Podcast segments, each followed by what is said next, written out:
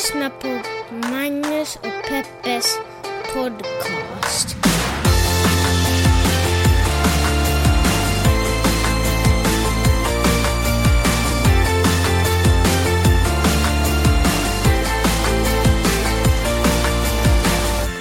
Åh, oh, där är ni ju! Där är ni ju med era små söta öron. Redo att suga åt er av vad... Ja. Hej och hjärtligt välkomna till Magnus och Peppes podcast. En podcast där vi pratar om eh, saker som har hänt i medievärlden. Eh, vi pratar om saker och ting ur ett journalistiskt perspektiv, ur ett feministiskt perspektiv och eh, jag heter Magnus. Jag heter Peppe. Kul.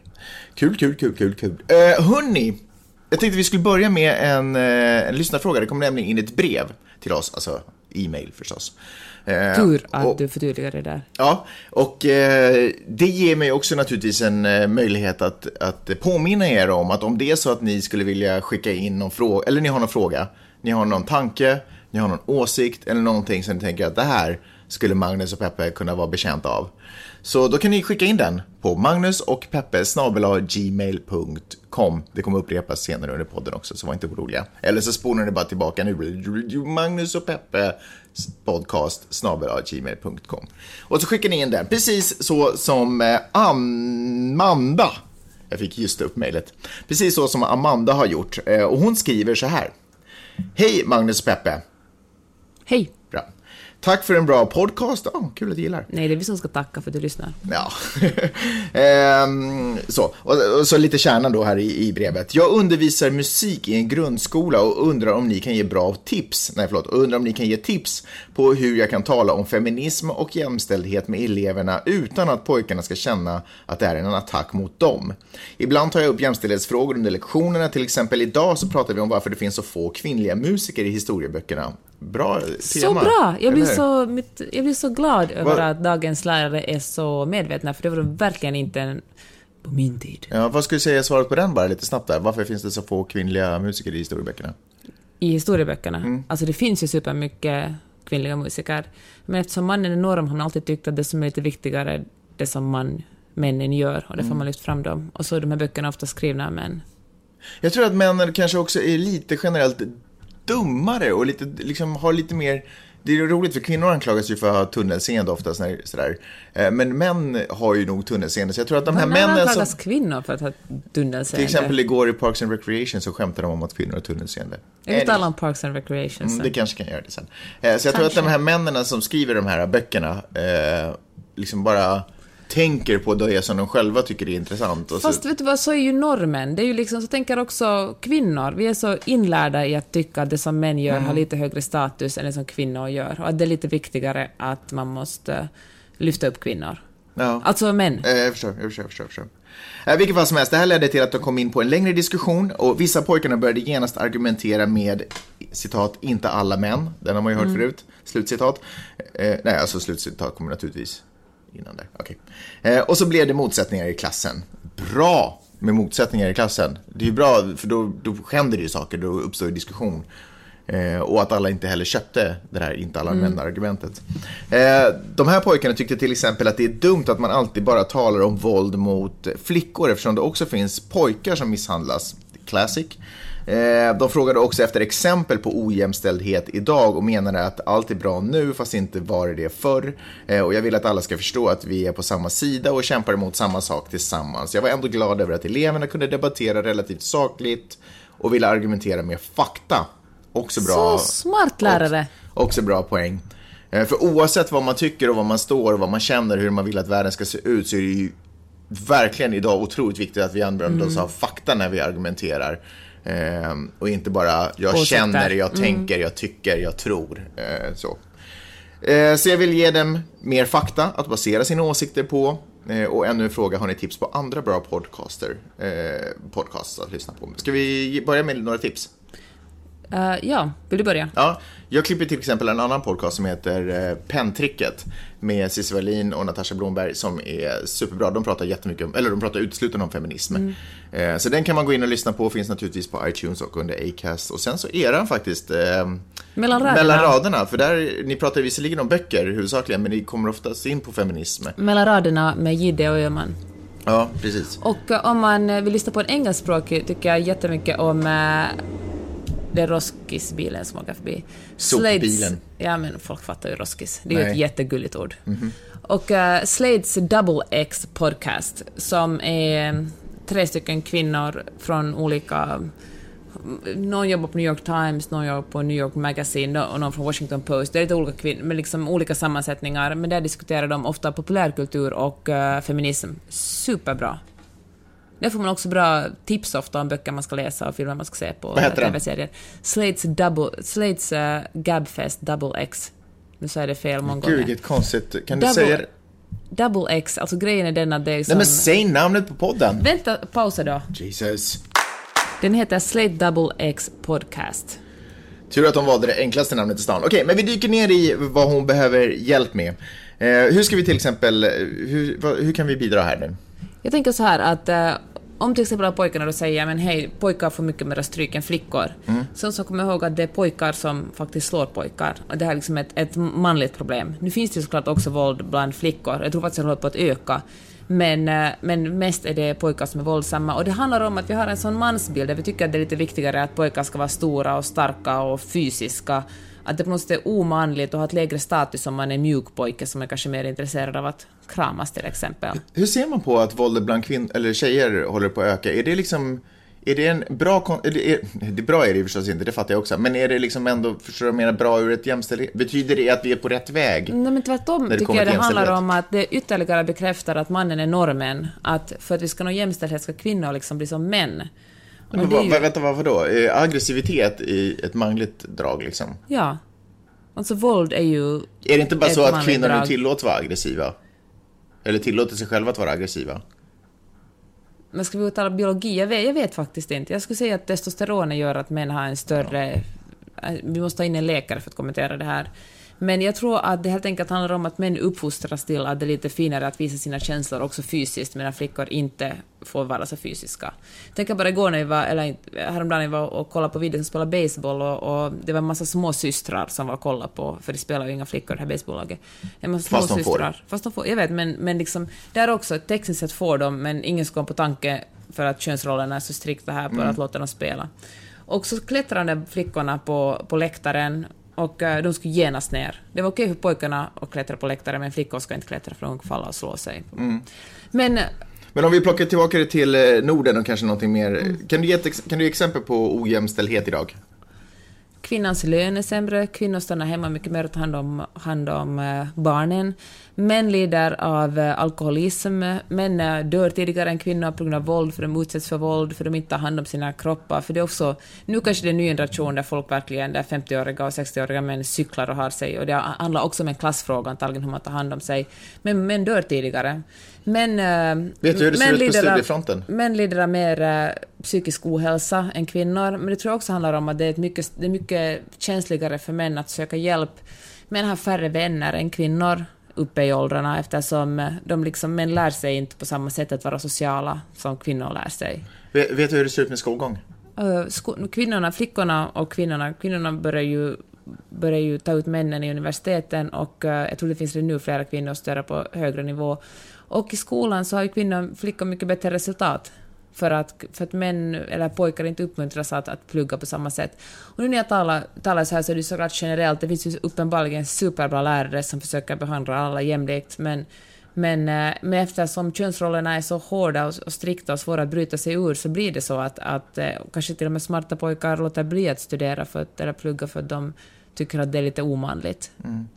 Och jag tänker att när man talar liksom om, om det här, om man talar liksom om ojämställdhet idag, så då kan man liksom lyfta fram de här problemen och säga liksom att, att, eh, att, att män och pojkar också lider av, av patriarkatet. Det att vi liksom att det är så strikt av könsrollerna hur man ska vara som man och kvinna, att det gör att det håller oss alla tillbaka. Att det skulle inte vara bättre om alla skulle vara precis som de vill.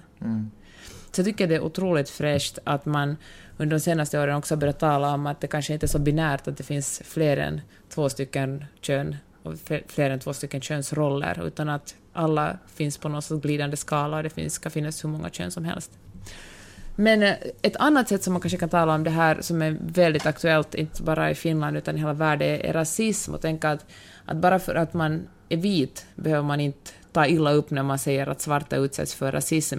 Man, kan, behöver, inte, man behöver inte bli personligen sårad, men man kan försöka se sin, eget, sin egen roll i en struktur. Trots att man kanske inte går ut på, på gatan och, och eh, och skrika fula saker åt folk med annan hudfärg. Du så tänker på det här med att man, ett argument mot eh, och varför pratar ni om det här, killar får också stryk. Liksom. Ja men precis. Det... Fast måste man verkligen bemöta det? Alltså, det känns lite som att då börjar man gnabbas. Jag förstår inte varför, varför egentligen man måste bemöta det, därför att det är ju ett annat problem. Alltså nu, om man, om man, om, vi, om man liksom nu diskuterar våld mot kvinnor och varför kvinnor är rädda när de går med mm. för, sådär. Eh, då behöver man inte också diskutera varför män slår andra män. Jag förstår att... Fast jag tänker att det är en del av problemet. Alltså, det är del, att män är våldsamma är ju jo. ett problem, ett problem i patriarkatet. Det är sant, men precis. Och så jag kan se hur de här, om man diskuterar de här två olika, olika mm. frågorna, ändå kan mynna ut i någon form av men jag, men jag, tycker inte att man behöver använda det som ett argument till... För, vi kan, Nej, menar, det är sant, men tänk om måste... ett, ett av de här barnen, jag vet inte hur gamla de är, men liksom, behöver man ju kanske inte dra en superhögt avancerad diskussion. Nej, men jag tycker inte att det är super, tvärtom. Så tycker jag att det är så här, man, för det första måste man ju kunna diskutera kriminalitet utan att all, hela befolkningen är kriminell.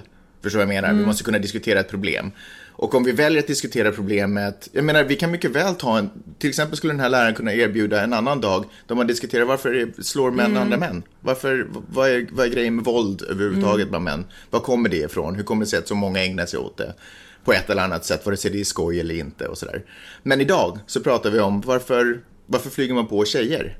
Vad, vad handlar den grejen om? Förstår du vad jag menar? Ja, det ena utesluter inte det andra. Nej, men utan, nu handlar det ju inte, den här diskussionen handlar ju inte uteslutande om mäns våld mot kvinnor, utan det handlar om, om patriarkatet och liksom o, att vi är ojämställda.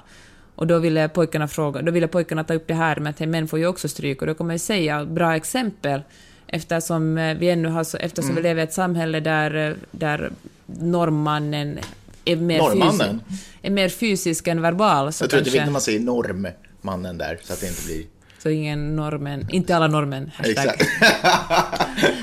men, men som sagt, jag, också, då kommer jag, tala, jag tycker också att, att man kanske kan jämföra, jag säger inte att rasism och uh, antifeminism är samma sak, men de nuddar vid varandra. Det handlar om ett... Ja, men, men det är svårt att hålla på och blanda alla de där. Jag förstår att de har liknande det? drag, därför att det handlar ju om att man diskriminerar egentligen. Så att, men det är svårt. För, för jag tycker på samma sätt Vi är så mycket mer som, vana vid rasism och det är så mycket mer laddat på något sätt. Jag tycker på samma sätt som om man som vit kan fundera över sin egen position, att kan mm. man ta ett steg tillbaka och ge plats åt någon som inte har samma privilegier som en själv, så kan man ju som man kanske fundera på samma sak.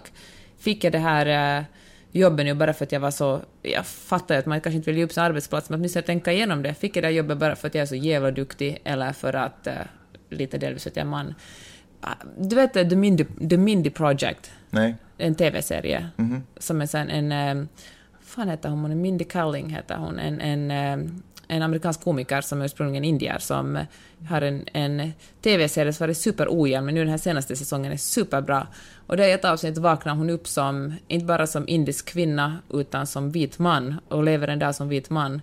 Och, och uh, allt blir plötsligt mycket lättare för henne. Ja, det, är bara, det är inte så bra när jag förklarar det, men det är ett superbra avsnitt att se på. Mm. Väldigt pedagogiskt. Och då tänkte jag också på hur bra USA är på att göra, göra feminism i humorform.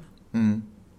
Eh, jag tycker, alltså, om ni som lyssnar har en eh, har, har något bra svar på det här också, bra tips eller någonting, så, så tänkte jag att vi lägger upp den här frågan på Facebook, kanske aningen förkortad, men ändå lägger upp frågan på Facebook. Och så kan man gå in och bidra med tips och tricks, vad fasiken vet jag. Men du vet, fortsätta hjälpa Amanda. För det är, alltså, den här generationen känner jag verkligen att jag vill hjälpa. När det, alltså den generationen som hon pratar inför. När det kommer till 50-åriga män och vad de tycker om och tänker om. Och för, kanske det är en lost generation. Kanske vi, vi mer argumenterar med dem för att andra yngre människor ska se oss argumentera och låta mm. sig inspireras av det. Men när det kommer till hennes jobb och vad Amanda gör för barnen så tycker jag att det är så pass viktigt. Så gärna om, om ni som lyssnar har någonting eh, att bidra med där så gå in på vår Facebook-sida Magnus Peppers podcast på Facebook och eh, kommentera under. Kanske kan... vi kan fortsätta den diskussionen nästa vecka när, om folk har skrivit in. Ja, precis. Om, om ni kommer med smarta saker som vi tycker är värda att ta upp mm. i den här guldpodcasten, skitsamma.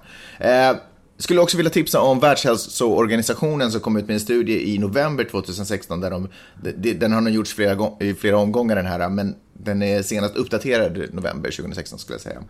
Eh, där de har lite fakta om hur det ser ut när det kommer till våld mot, mäns våld mot kvinnor, eller egentligen mm. våld mot kvinnor överhuvudtaget. Mm. Var, vad, vad, de, vad den roten är egentligen. Eh, till exempel att en tredjedel av alla kvinnor har upplevt eh, sig eh, utsatta för någon form av våld eller sådär. Och är det, nu ska se om jag hittar den, 40, nästan 40 procent, 38 procent av allt våld mot kvinnor sker egentligen av deras partner. Mm.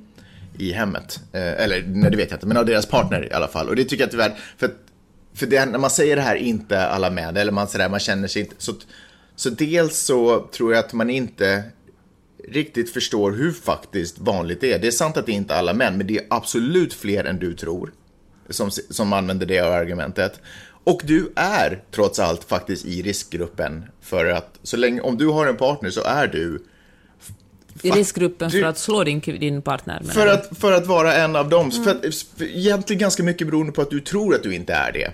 Eh, och om man inte observerar ett problem och känner att det här är, det här är ett manligt problem som vi har i samhället, så slutar man ju checka sig själv mm. och då är man genast faktiskt i riskgruppen. Mm. Så jag tycker att det är alltid värt att checka sig själv. Men jag tror faktiskt det där det är, är en superbra bra sagt, för det är en jättestor skillnad mellan handlingar och det man säger, eller det man tror att man är, mm. det man gör. För att man, jag tycker det, det kommer fram också ofta, liksom, diskutera med folk på, på nätet, och de säger att men alla vet ju att jag inte är rasist, eller att jag inte hatar kvinnor.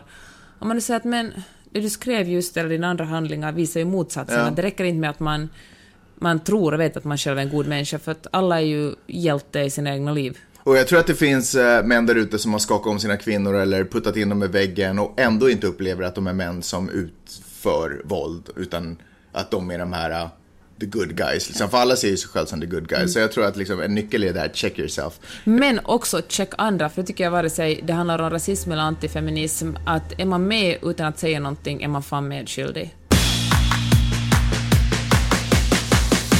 Hej! Har du frågor och kommentarer så kan du mejla min mamma och pappa på magnusochpeppa gmail.com. Gör det!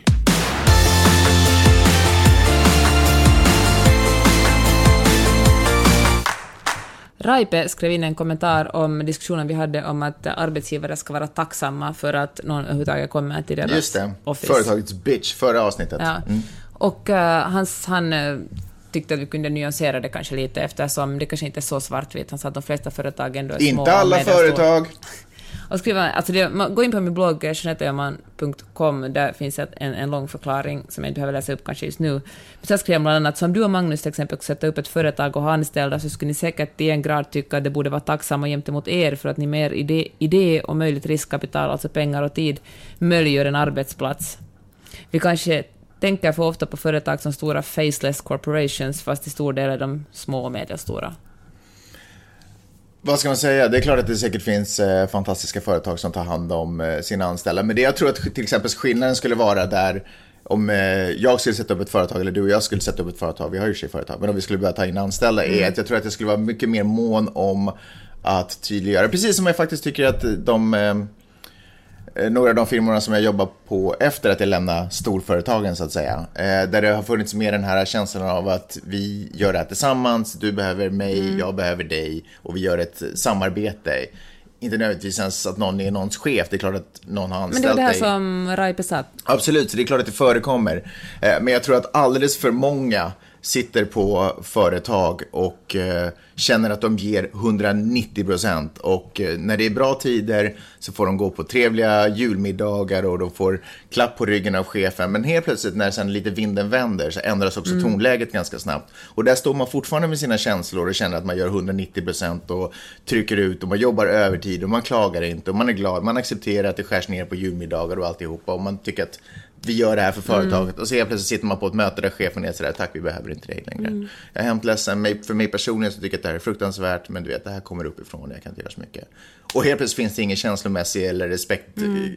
någonstans däremellan. Du menar man ska vara förberedd? Jag tror att man ska vara förberedd. Man ska vara en scout. Och, man ska alltid ta ansvar för, sitt egen, för sin egen situation någonstans. Och för att företagen har inte det som jobb att ta ansvar mm. för ditt liv och din, din situation. De försöker känna, jag menar, hur goda och vänliga personerna är bakom företaget så, så, så drivs företag i ett vinstintresse. Och vinstintresse går inte. Alltså jag kan inte, i, i längden så kan jag inte se hur det går ihop med ett humant intresse. För att om man måste välja, om man kommer till, alltså så länge man aldrig behöver göra valet så är det klart att då kan det gå hand i hand hur länge som helst. Men om det kommer till ett vägskäl att jag ska bry mig om människor eller om jag ska bry mig om pengarna. Så då måste jag välja pengarna. Mm. Därför att det är vad jag gör. Så känner jag. Fair enough. Jag läser på SVT att uh, 20 procent av unga kvinnor i Sverige har blivit vegetarianer eller veganer på grund av uh, miljöpåverkan att äta kött har. 20 procent är ganska mycket. Mm. Och motsvarande siffra bland män över 50 är 3 procent. Varför ställs alltid de här grupperna mot varandra? Unga kvinnor och äldre män? Bra fråga. Kanske för att det då... Varför aldrig unga kvinnor? Hur ser det ut, vad är statistiken bland unga män? Jag vet faktiskt inte. Nej, för det är mycket fråga. intressantare, för de är, där är kontrasterna så otroligt mm. stora. Det är nästan som den här uh, New York-statyn med The Bull of Manhattan, eller sådär, den heter inte så. Eh, du vet den här stora tjuren som är utanför Wall Street mm. ungefär, som ska eh, symbolisera marknadskrafterna och vi som är stockbrokers. Mm. Och så har de, nu är det en konstnär som har ställt en ung flicka mot den här. Att det är alltid de här det finns nästan någonting lite sexuellt perverst i att man alltid ska jämföra unga flickor och äldre män. Det får stå för dig. Nej men seriöst, är det inte så?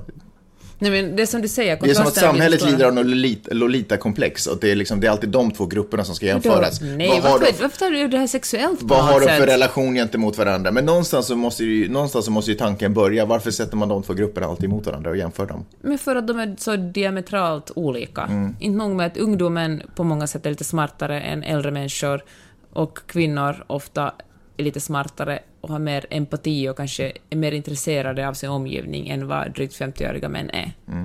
Och jag tycker att den här, den här undersökningen är så otroligt, Nej, men till, så otroligt ställ... bra exempel.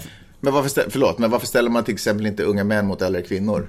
Ja, men det ska också vara intressant. Ja. Men kanske skillnaden inte ska vara så stor eftersom äldre kvinnor bär på nu, nu, alltså, säga, kulturdamer till exempel, det är de som håller upp hela kulturlivet, så de gör ju massa gott också, men de är kanske uppväxta i en generation där kött är jätteviktigt. Vad håller de upp hela kulturlivet? Vad snackar du då? Vad menar det är ju de som betalar för att gå på konserter och teatrar och alla andra föreställningar. Okay, ja, ja, det är okay. verkligen deras pengar som får hela maskineriet att rulla. Och, uh, men då tänker jag så här, alltså, det här tycker jag så, det här är verkligen samtiden, och så har det säkert alltid varit män bryr sig fan, män över 50, de bryr sig bara om en sak och det är sig själva. Eventuellt någon slags sportlag. Men det roliga är att de intervjuar en, en, en, en man här, Patrik Aronsson, han säger så här. Han sitter och äter en hamburgare när SVT Nyheter träffar honom. Förstås. Så här. Han äter kött för han tycker att det är gott. Punkt. Jag vet ju om att det finns klimatpåverkan, men jag tänker inte på det när jag äter, säger han. Det, det citatet tycker jag är så perfekt. Jag vet om att det finns, men jag skiter i det, för nu äter jag, för jag tycker det är gott. Det är verkligen... Jag bryr mig inte. Ja, men det här är ju inte signifikativt för en 50-årig man. Det här det är, är signifikativt för 90 procent av jordens befolkning. Det är liksom inte... 90 procent av jordens befolkning har ah, inte ens okay. möjlighet att få kött på bordet. Jordens befolkning i Norden. Nej, det är nog en större. No, till exempel inte bland, jag menar, nu räknar du helt ja, men kolla här. Unga väljer bort kött. Så man, men vad, vad är det i den här studien, vad, berätta, vem har gjort Sifo studien? Sifo har gjort studien. Okej, okay, fan också. Ah, ja. På beställning av Världsnaturfonden. Mm. Ah, det okay, var ingen hittepå-studie som Nej, du kanske hade hoppats. Men jag, jag, tror på det. Alltså, varför, varför inte? Jag, alltså, det jag men... inte egentligen ifrågasätter, vänta. Det jag egentligen inte ifrågasätter är huruvida unga kvinnor är medvetna och smarta och, eh, och så. Eh, det jag ifrågasätter är om, om 50-åriga män är den enda gruppen, demografiska gruppen, som skiter i vad de äter. Nej, men de är säkert den största gruppen som skiter liksom i deras grupp. Men här är den största procenten av människor som skiter i vad de äter och miljöpåverkan. Kanske, kanske inte. Men det jag känner här är att det här är väldigt tydligt. Det visar en ny yngre, yngre generation kvinnor som snarare växer upp, snarare än att visa vad som, jag vet inte. Jag, jag förstår att, jag, jag tycker, du tycker det här är helt ointressant? Jag tycker jämförelsen är ointressant. Jag tycker att det, det hade varit mycket intressantare att bara hålla det kring unga kvinnor.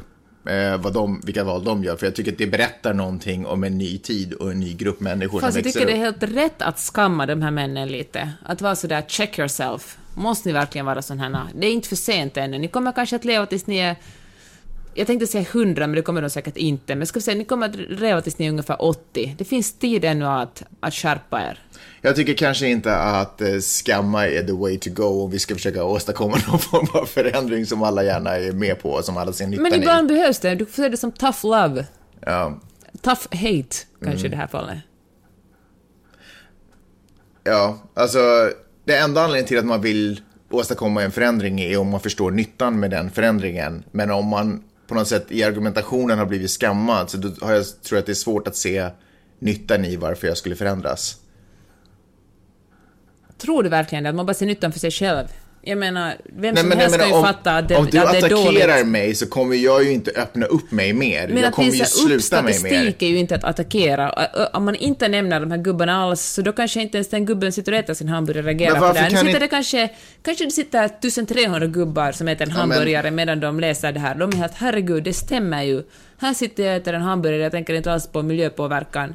Om- Men, och- nej men vänta, här- nej. Jag tror att du, nej, du, nu tänker du lite fyrkantigt. Jag tror att en artikel om vad unga kvinnor bestämmer sig för att göra på grund av att de har blivit upplysta och pålästa, tror jag kan fungera i, i bästa fall naturligtvis som en inspiration till andra människor som läser det här. Ja, kolla vad de här har kommit fram till. Det här vill jag kolla upp. Så du här- tror att en 50-årig gubbe skulle känna identifikation och inspiration av en ung kvinna? Jag tror att det är större chans än om att han får reda på att han är en asshole när han läser artikeln. Men jag står ingenstans i den här artikeln står det att han är en asshole. nej, men det är du- dina egna slutsatser. Nej men så du, nej, men du säger så här att, att, eh, att skamma någon, det är, det är the way to go om vi ska på något Nej, sätt... det är dina ord. Jag sa Nej, lite sa på att- skämt så att kanske det är bra att skamma dem, kanske genom att få, de får upp ögonen. Där sitter de andra gubbarna och äter biff.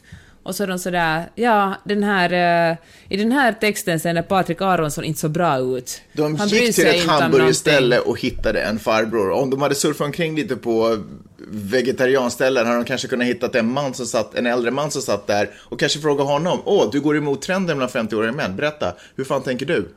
What? Det kunde de också ha gjort, men, Men istället väljer de att köra mot kontrasterna. Varför ser du så där nöjd ut? Jag tycker inte alls det var en så jag, fantastisk Nej, idé. jag tycker bara att det är, jag, tycker, jag är inte nöjd. Jag är, jag är inte arg, jag är besviken. På vem då? Besviken på journalistiken i det här fallet. Varför det? På den här världen som den här journalistiken också väljer att cementera. Det, det hjälper inte oss när vi försöker bidra med nya tankar och inspiration. Det hjälper inte att hålla på och stadsfästa att unga tjejer är på det här sättet och framförallt äldre män är på det här sättet. Försök Fast nu visar de ju Nej, men statistik. Nu visar För- de ju statistik jo, på men det här. Jo, men försök luckra upp det här då om man ska prata om det. Jag vet, statistiken är vad den är. Det kan vi inte göra så mycket åt. Men om man ändå skriver en artikel, skulle det inte vara intressant att höra, hej du äldre man som sitter och äter en vegetarisk eh, måltid. Varför gör du det? De kan- Varför är du inte som alla andra? Fair enough, jag kan ge dig lite rätt på det här. De kan också ha honom med. Men deras jobb är ju nu att visa hur verkligheten ser ut. Bara 3% av de här gubbarna äter veganskt eller vegetariskt. Ja, här är okej. ett exempel. Ja, bra. Bra gjort. Bra gjort. Nu skulle vi prata om någonting som jag inte vet så mycket om. Bra.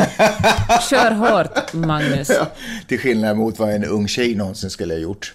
Så tar jag mig friheten att göra detta. Nej men okej, så här. Nej men jag kände nämligen att i förra veckan, eller förra avsnittet rättare sagt, när vi pratade om, eh, så tog, Kellyanne Conway. thank you. Vi pratade om henne eh, och så. Och hon får ju jättemycket skit. Jag menar hon, eh, hon representerar ju djävulen. Hon är alltså, för er som inte lyssnade på förra avsnittet eller läste några tidningar, är hon eh, seniorrådgivare för Donald Trump. Mm, och så skulle jag också vilja välkomna er fram bakom stenen. Jättekul att ni vill vara med här. Eh, men jag måste, alltså, det är någonting med den här kvinnan som ändå fascinerar mig. Och jag tror att det finns mycket som man kan låta sig inspireras av henne. Nu har hon ju valt the dark side. Det är ju ingen snack om saken. Men det hon gör för the dark side är ju häpnadsväckande. Alltså det är ju nog imponerande och det ska hon ju fasiken hyllas för. Jag tänker så här, när stormen har lagt sig, Donald Trump har gått vidare, det här presidenteran eran är över och andra saker händer och blommor har börjat växa igen i våra parker. Så då tror jag att man kommer mer nyktert kunna titta på Att Tengil också var en ganska bra dude. Nej men det är inte, nej men hon är inte, hon har ju ett jobb att göra och hon gör det här jobbet. Ja, men det hade Goebbels också. Ja, men, men Goebbels var en man i en man's world. Hon är en kvinna i en man's world. Och hon tar noll skit av andra. Eh, hon är, hon är bad bitch to the bone, skulle jag vilja säga. Och jag menar det med liksom all respekt. Jag är så otroligt imponerad av att hon inte låter sig i, i, vare sig det handlar om intervjuer med eh, garvade journalister på stora nyhetskanaler med miljoner tittare, hur hon bara inte låter sig beröras av deras attacker och... Men skulle du säga samma sak om det skulle vara en man då? det är Nej, så fantastiskt, nej. han låter sig inte beröras. Nej, jag han skulle inte säga det. Spicer bara står där Nej, framme och skiter i säga det. alla journalistfrågor. Därför att jag tycker att det... Eller Melissa McCartney som vi kallar henne nu för tiden. Därför att jag tycker att det inte är riktigt samma sak. Det är inte lätt att ta sig till den här uh, nivån som hon har tagit sig till som kvinna. Och dessutom vara helt untouchable när hon gör sitt jobb. Förstår du vad jag menar? Alltså kritiken hon kommer med, men det är ju hemskt få som har- ändå har med med heden i behåll har kunnat attackera hennes utseende. Om vi tittar på väldigt många andra politiker så har ju liksom journalister kunnat skrivit om, ja, hon hade på sig den här eh, klänningen, eller vad fasiken, kostymen när hon var någonstans. Ingen kan röra Kellyanne på det sättet. Någonstans så är hon, hon alldeles för slipad och alldeles för eh, eh, bra på sitt jobb helt enkelt för att inte bli tagen på allvar. Tagen som vilken annan Men man hon skulle är ha ju blivit tagen. inte tagen på allvar. Men det är hon väl? Nej, det är hon väl Va? inte. Men alternative facts, jag menar, hon är ju, hon är ju Ja, men- liksom hal som en tvål. Ja, jag säger inte det, men om vi tänker, det är ju hennes jobb. Jag menar om, Fast om hon är, har en chef. Really? Är verkligen hennes Ja, men jobb lyssna. att ljuga och hitta på saker? Hon representerar väl det amerikanska folket Ja, men det ändå? är ju inte, om hon har en chef som har en slumpgenerator till hjärna, som bara spottar ut sig de mest underliga saker, försök göra det jobbet själv. Det är klart, alltså hon väljer de, nog en av, några av de bästa vinklarna i sitt, eh, i sitt försvar. Jag säger inte att det inte är liksom ett ondskefullt spel hon kör, men det hon gör är Fast hon räddar ju bara sin egen rygg. Nej, sin hon, rädd, chefs nej, sin hon räddar sin rygg. chefs rygg och det är ju hennes primära uppgift. Det är ju hennes, det är ju faktiskt hennes Fast enda hon uppgift. jobbar ju för Vita huset, jag menar, hon måste ju ändå ha någon slags liksom respekt för det amerikanska folket. Mm, jag säger det, det är en smart tjej och jag är otroligt, jag tycker att hon förtjänar cred. Hon är ju ingen tjej kanske heller. En smart kvinna, eh, hon förtjänar, ja, men på samma sätt som det är en, Trump är en smart, dum snubbe, så är hon en smart tjej. Skitsamma, hon är en otroligt smart kvinna. Eh, och jag tycker att hon eh, någonstans i sitt ondskefulla spel förtjänar Sen tycker jag att hon... eh, Cred. Jag säger inte att hon inte har kommit på meriter, för hon har garanterat gjort. Men jag tycker också att hela administrationen använder henne som kvinnoalibit. Hon är liksom... Absolut, absolut. Det, det gör de helt Hon är säkert. där, kolla vi är feminister eh, allihopa eftersom vi faktiskt har en kvinna av 70 000 män här i Vita huset. För, men alltså, men... Titt, alltså, har, du, du kan inte känna någon respekt för det hon gör. Hur hon hanterar liksom alla attacker mot hennes president.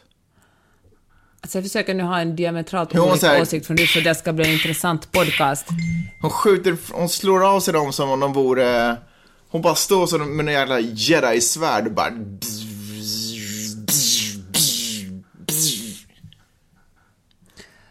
Fast hon gör så otroligt mycket illa. Liksom, hon gör ju... Ja. Alltså det hon gör, hon gör så mycket skada. Ja! Alltså det, det det som jag men svårt... tänk om hon hade istället varit eh, Hillary Clintons eh, senior advisor eller något sånt. Med hennes liksom... Om Hillary skulle vara en Donald Trump alltså? Nej, men jag bara menar om hon hade varit, stått på en godare sida. Förstår du vad jag menar? För jag tror inte att hon nödvändigtvis är kär i allt. tror du hon de- vara ett sånt geni då och... Ja, det tror jag absolut. Jag tror att det är ju det som är hennes skills. Fast det hon... skulle vara ett lätt jobb i så fall. Whatever. Jag tycker... Nej, men jag tycker bara att det finns, eh, att det finns någonting Tänk att jag måste hålla på och tjata på dig för att försöka få dig att hylla en annan kvinna. Nej, men skjut ner, de, skjut ner de få kvinnor som tar sig någonstans i världen. Nu glömde jag bort vad jag skulle säga för det var så dum. Men... Nej, jag menar bara att eh, jag tycker det är, ett, det är inte ett hållbart argument det där att man... Eller liksom det är problematiskt det där, fine att hon är jättebra på att vara ond. Men jag vet inte om det är så... Någonting vi ska sträva efter eller hylla. Jag tycker att vi kan Hon- hylla kvinnor vara- som är alltså, otroligt folk duktiga på sitt folk jobb. som är bara så här, nej men hon gör ju bara sitt jobb. Fast... Nej, men hon gör ju inte bara sitt jobb, hon gör ju sitt jobb med bravur. För hon har ju kanske det Ja, men- svåraste jobbet på jorden. Hon men måste hon gör försöka satans försvara... jobb, jag menar... Ja, men hon måste försöka försvara liksom, den galnaste människan på planeten. Det, det, det gör hon ett jäkligt bra jobb med att göra. men, Ja, men ja, okej, V- vet du vad? Vi behöver inte vara överens, vi behöver inte argumentera. Jag ville ta tillfället i akt och hylla denna fantastiska kvinna. Hon, är, hon examinerade som magna cum laude Eh, alltså verkligen with honors. Eh, som, är det inte det? Jo. Är det verkligen det, inte laudator det bästa? Ja, jag vet inte. Jag, jag googlade lite. På Cosmopolitan. Ingen att Cosmopolitan, Cosmopolitan är ju en bra tidning. Hon är också uppvuxen bland eh, bara kvinnor. För att Mm. hennes mamma skilde sig tidigt. Så att hon, hon och hennes mormor och sen hennes två systrar har hon vuxit upp Mm. med. Så hon är också, kommer från en otroligt kvinnodominerad eh, familj. Mm. Vilket är ju också inspirerande på många sätt, antar jag. Mm. Att det kan vara en världsbild. Eh, eh, att det kan vara en... Ett, ah, nu fattar jag vad jag menar. Eh, och sen så en annan grej som jag skulle vilja berätta om henne, eh, lite kuriosa, är hur hon och Donald Trump egentligen träffades. Hon jobbar med St. Pauls, var inte så? Nej, alltså nej, hon jobbade med Ted Cruz faktiskt när det kommer till eh, presidentgrejen för det första. Men sen så gick hon över till Donald Trump. Men hon lärde känna Donald Trump redan 2006 för att hon bodde i Trump Tower. Och eh, han stötte på henne där. Eh, och sen så diggade han vad hon liksom gjorde och vad hon hade för åsikter. Så att han lät henne komma upp i the board där. Och på så sätt så har de lärt känna varandra. Vilken the board. Eh, Trump Tower Estate Board, vad fan vet jag? En jävla... eh, Men du vet, något styrelserum som man har där. Där det får sitta typer och diskutera och... Vad, vad, är det konstigt att han, har- han hade en firma innan han blev president som hette Trump? Känner du till det? De byggde skyscrapes och så stod det Trump på huset utanför. Så här är historien, när han råkar springa på henne i en korridor och var så här, det verkar bra, kom och sätt dig i mitt styrelserum. Ja, ungefär. Så träffades de för länge sedan. Nu är jag osäker på om du gör riktigt bra journalistik. Det, det, var, bara, Gick, du bara, det känns som bara en jävligt bra historia du berättar. det var lite kuriosa bara kring henne. Det hade ju ingenting med hennes personlighet att göra. Ursäkta att jag finns. Ja, det var det jag hade. Jag säger... Eh, jag hyllar denna kvinna. Eh, du gillar Kato också. jag vill att du ska sluta med ditt jobb, men du är jäkligt bra på det du gör. Det är vad jag har att säga. Angela Merkel var ju på besök hos eh, Donald Trump i det vita huset. De hade ett litet möte och sen så hade de det här eh, uppmärksammade ögonblicket och de möter pressen och de sitter i varsin stol, där, den där stolen som de alltid sitter i. Och sen så börjar pressen vara så här, oh, handshake, handshake, handshake. Och Angela Merkel böjer sig fram och bara, ska vi göra en handshake? Och Donald Trump tittar inte ens på henne utan bara nonchalerar. Vad tror du hände? Alltså han var ju sur på henne. Tror du det? Att han För han höll ju ett det. ganska stort och fint tal innan om hur nära länderna var och vi ska jobba tillsammans och, och han Men skulle han inte ha gjort det skulle det ju ha varit krig mellan EU och USA. Han måste ju, till och med Donald Trump måste ju vara lite diplomatisk där. Mm. Ja, du tror, men du tror att det var en härskargrej? Klart det, han är ju känd för sina handskakningshärskartekniker. Mm, han håller på och rycker i folk. Så Eh, sjukt. Plus rycker de och sätter han sin egen hand på jag deras hand. Och, så jäkla eh, översittargrej. Men jag, jag tänkte så här, eh, alltså officiellt så om man frågar Donald Trumps presstalesman, den här Mm. Mr Spencer, så säger han att han bara tror inte att Donald Trump hörde. En Spicer. Spicer, Det förlåt. beror på. Fan, det är faktiskt omöjligt för dig att eh, lära dig ett namn. Vet du vad jag heter? Eh, ja, Katarina, nej vänta, vad var det du, ja, skitsamma. Eh, jo, eh, att han, eh, Donald Trump helt enkelt bara inte hörde, eh, hörde henne. Eh, och det kan ju mycket väl vara, man kan ju inte inte Att ha han hört. inte hörde den. Då har han ju skakat hand med, med 100% Jo, jo. av alla andra gubbar som har suttit i den där stolen. Men han har ju garanterat hört åtminstone pressen stå och chanta, bara handshake, handshake, handshake. Det, har ni, måste, det kan han ju inte ha missat om han inte bara hade en jätteotursdag. Glömt en tops i örat Ja, liksom. men, ja, precis. Eh, men, men jag tänker så här, eftersom han har sitt sätt att skaka hand, du vet det här ryckiga och väldigt bossiga, så tänker jag att han kan ju omöjligt göra det med henne, för det ser ju inte bra ut om en snubbe håller på att rycka loss armen på en eh, kvinna, en äldre kvinna dessutom i det här fallet. Men tror du han verkligen tänker på det själv? Jag tror att det där, den här härskartekniken är någonting han bara gör automatiskt. Nej, absolut, det kanske går per automatik, men det är garanterat utstuderat. En aktiv handling. Absolut en aktiv handling. Verkligen ett sätt Nej, men att... tror de du, jag, jag menar att jag tror jag att är du gör det färdig. automatiskt. Jag är inte färdig. Men herregud, du får alltid tala på mig, men jag får aldrig tala på dig. Okej, säg då. Nej, men säg.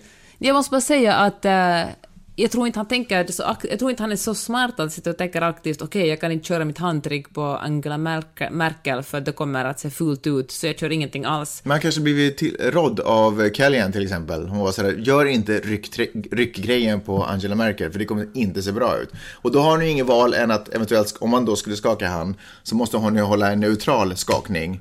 Och då är det ju som att hon dominerar honom eftersom världen är van att se honom dominera folk i handskakningar. Förstår du vad jag menar? Att han kanske bara är rädd för att ge sig in i den situationen där... Fast inte en större diss att låtsas som man inte hör och bara liksom, Ja, då- chi- liksom chilla ut den andra. Mm, det är ju du- klassisk eh, mobbningsteknik. Ja, men det är ju också en dominering.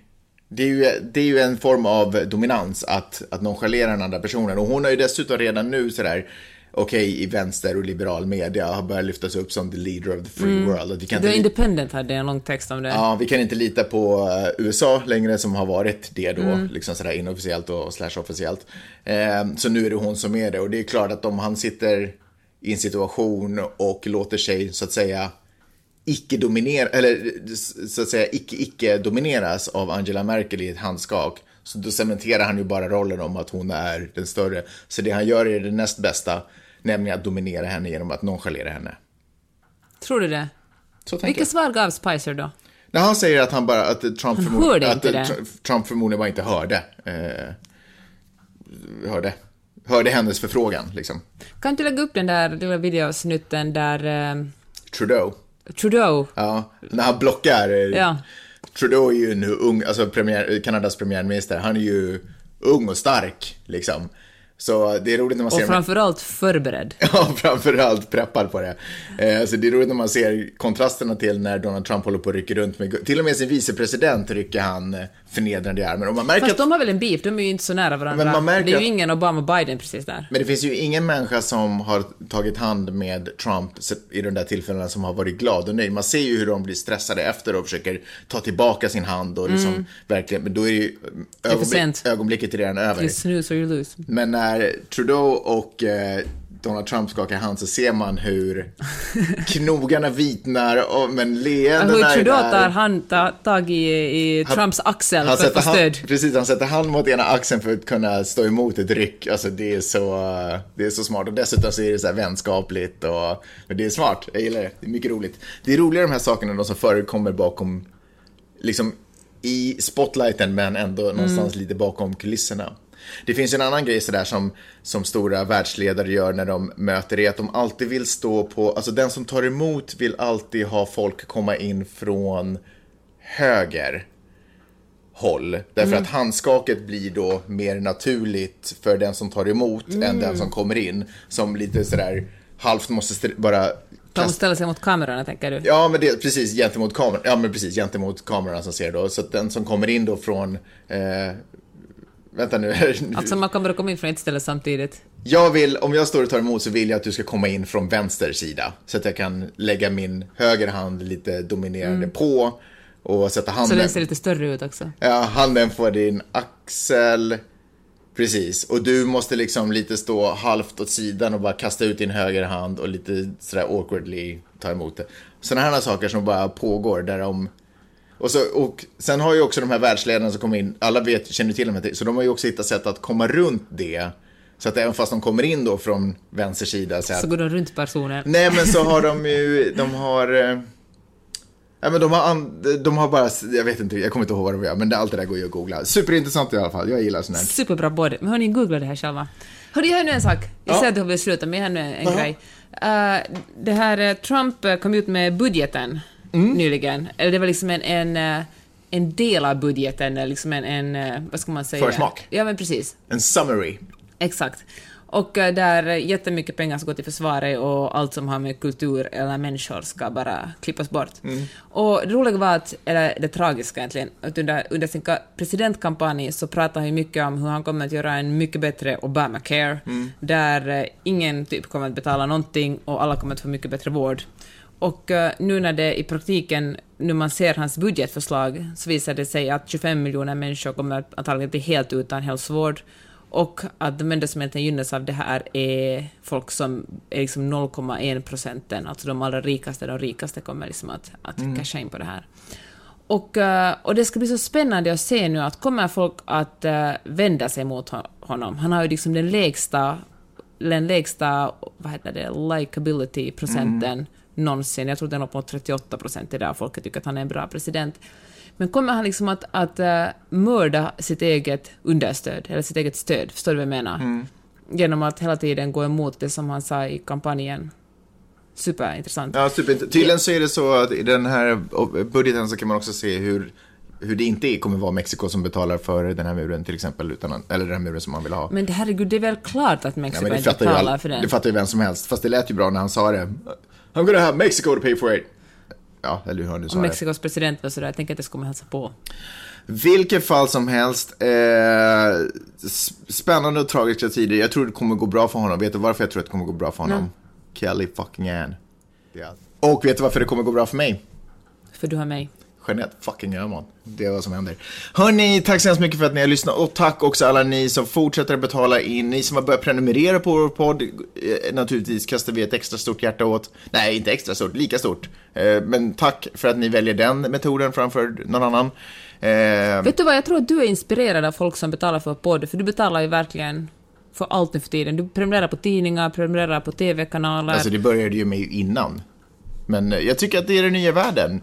Om man har råd så du tycker att man kan betala för saker som man använder sig av. Att husa, vad fan. Det är bara taskigt annars. Så, tycker jag. Samtidigt som jag också tycker att om man har, inte har råd men ändå känner att man behöver saker för att hålla sig ajour eller kunna utveckla sin grej. Så, så då kan man snatta. Ja, men jag tycker man kan väl cut som slack till de människorna. Ge dem lite utrymme att utveckla sig, hitta sin grej och sen kunna betala tillbaka eh, till samhället och till företag. Jag tycker att det är rättvisa så.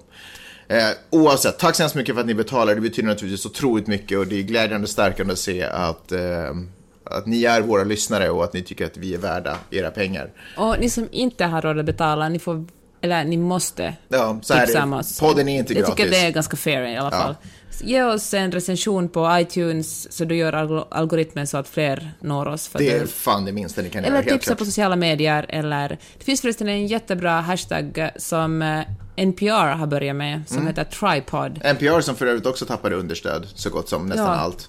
Fan, alltså, de gör så otroligt bra program. Det, där, vis, där ser man verkligen att eh, det finns ett utbud av bra programledare och journalister i USA. För Mm. NPR har ju verkligen kunnat välja de bästa av de bästa. Alltså programmen är så otroligt välproducerade. Ni som inte visste vem Kellyanne var vet förmodligen inte heller vad NPR är. NPR är i princip eh, det USAs svar på public service. Det enda de har som är statsfinansierat och inte kommer från reklamintäkter.